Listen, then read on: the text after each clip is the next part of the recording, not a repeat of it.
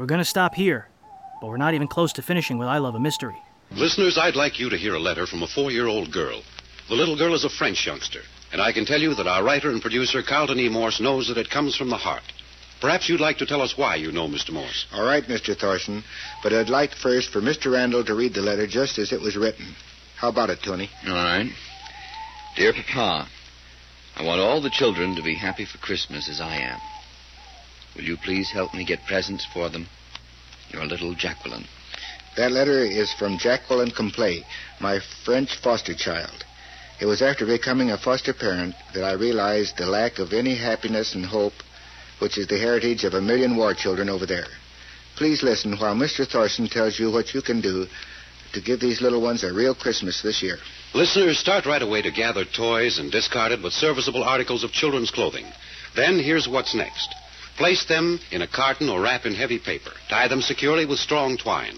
Address them to Foster Parents Plan for War Children Warehouse, 530 47th Avenue, Long Island City, New York. That's 530 47th Avenue, Long Island City, New York. Take them to the Railway Express office nearest you. There will be no cost to you for shipping. Remember to do it now. And remember that you too can be a Santa Claus for all of God's children.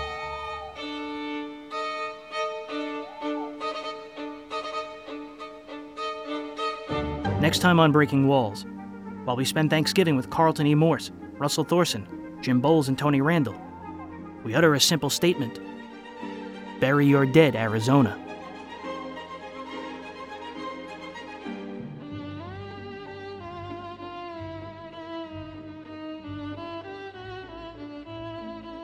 The reading material used in today's episode was American Radio Networks A History by Jim Cox, On the Air by John Dunning, Network Radio Ratings by Jim Ramsburg, The Museum of Broadcast Communications Encyclopedia of Radio by Christopher Sterling, WOR The First 60 Years, as well as articles from the archives of the Los Angeles Times, the New York Daily News, the New York Times, Radio Daily, and the Saturday Evening Post.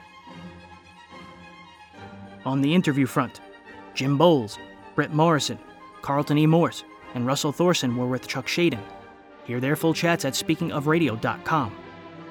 Joseph Julian was with Dick Bertel and Ed Corcoran from WTIC's The Golden Age of Radio. Hear these at goldenage-wtic.org. Harry Bartell and Andre Baruch were with SPERDVAC. For more info, go to sperdvac.com. And Orson Welles was with Johnny Carson. Selected music featured in today's episode was Halloween by Guy Lombardo and his Royal Canadians, Manhattan by Blossom Dearie, Flag of Columbia by Jacqueline Schwab, and Danse Macabre by Camille Saint Saëns. Special thank you to Ted Davenport, Jerry Haendiges, and Gordon Skeen. For Ted, go to radiomemories.com. For Jerry, visit otrsite.com. And for Gordon, go to pastdaily.com. I'd also like to thank Walden Hughes and John and Larry Gassman of SPERDVAC. Listen to their shows on the Yesterday USA Radio Network. Breaking Walls episode 133 will keep us with the Mutual Broadcasting System as we celebrate Thanksgiving with I Love a Mystery by making sure our dead are buried in Arizona. This episode will be available beginning November 1st, 2022, everywhere you get your podcasts and at thewallbreakers.com. In the meantime, give Breaking Walls a quick rating on whatever platform you listen, especially iTunes. You can also join the Breaking Walls Facebook group at facebook.com slash groups slash the wallbreakers. And support this show for as little as a buck a month at patreon.com slash the wallbreakers.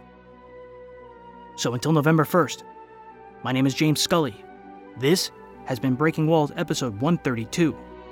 And I'll catch you on the flip side. Thank you very much.